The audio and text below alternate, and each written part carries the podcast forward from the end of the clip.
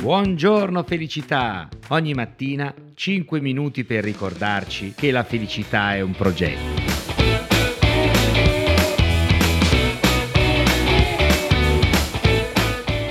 Cari amici, torniamo a parlare di felicità, qui proprio a Buongiorno Felicità. Innanzitutto, ben svegliati, buon inizio giornata. Il vero segreto della felicità è la maturità emotiva e la si può allenare. Ora vi diciamo come. Voglio condividere con voi oggi questo articolo che ho letto su Grazia. Ebbene sì, io leggo di tutto, di più, visto che Angela compra questo, questa rivista, che tra l'altro è molto carina, allora mi è caduto l'occhio su questo articolo e siccome la curiosità è una delle cose che mi caratterizza e io spazio a 360 gradi, leggendo questo articolo ho detto wow, fa proprio il caso nostro, lo voglio condividere con tutti gli ascoltatori del podcast Buongiorno Felicità.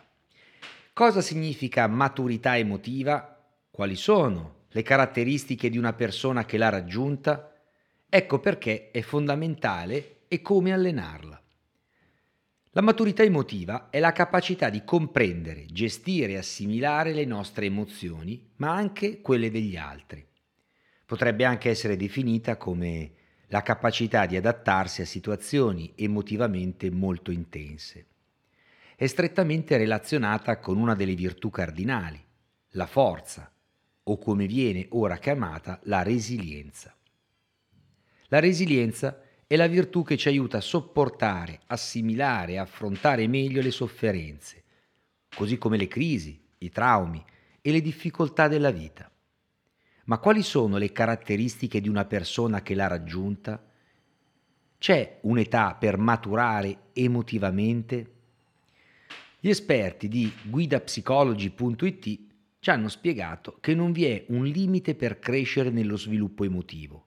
Si può sempre crescere perché possiamo sempre continuare ad esercitarci, a conoscerci e a vivere nuove esperienze. Ed ecco come fare. Vediamo dunque come allenare la propria maturità emotiva. Quali sono le caratteristiche di una persona matura?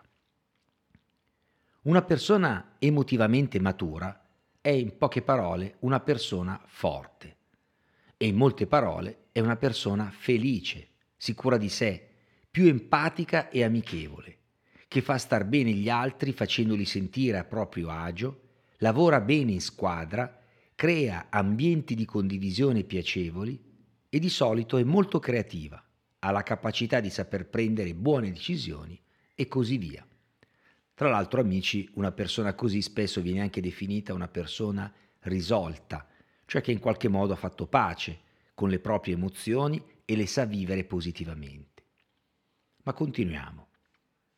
Essere emotivamente maturi presenta innumerevoli vantaggi, perché quasi tutte le difficoltà della vita sono, in fondo, difficoltà emotive e la persona emotivamente matura semplicemente le sopporta meglio.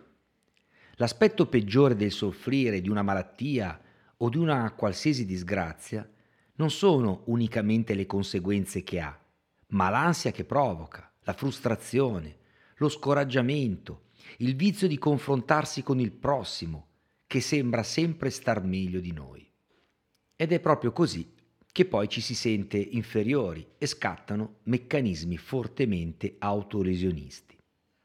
Bisogna imparare dalla saggezza popolare, che ci insegna che spesso vi sono circostanze a cui è peggio pensarci che viverle. E in fondo è proprio così. La sofferenza peggiore è quella mentale e in molti casi è causata dall'anticipazione, tra l'altro non esatta, di situazioni future. Ecco, la persona emotivamente matura è quella che meglio si adatta a queste crisi e soffre meno. Io vi ricordo, come spesso ripeto nei miei corsi nella scuola di coaching, quanto diceva René Descartes, Cartesio, che diceva la mia vita è stata costellata di disgrazie, la maggior parte delle quali non sono mai accadute. Ma noi, quando cerchiamo di anticipare, soffriamo più per il pensiero di quello che può accadere e che magari non accadrà mai, che non poi del fatto in sé se dovesse accadere. Ma torniamo di nuovo al nostro articolo. Se ci si ferma a pensare, di sicuro ci sono molti esempi che ci possono venire in mente, sia di diretti conoscenti che indiretti, oppure anche di personaggi storici o pubblici. Sono persone che non temono la precarietà, la malattia o la solitudine e sanno come affrontare i soprusi e non si lasciano facilmente abbattere dalle ingiustizie, perché sanno che la vera felicità e la vera forza risiedono dentro di sé e sanno come tirar fuori il meglio di se stessi nei momenti critici. E questo è straordinario. Non c'è limite di età, ma ci sono alcune età chiave che di solito fanno nettamente la differenza. L'infanzia e l'adolescenza. Soprattutto l'infanzia, il che è logico, perché queste sono le età in cui ci stiamo sviluppando in tutti gli aspetti, anche in quello emotivo attaccamento, autostima, tendenze della personalità, modo di pensare, sistemi di valori.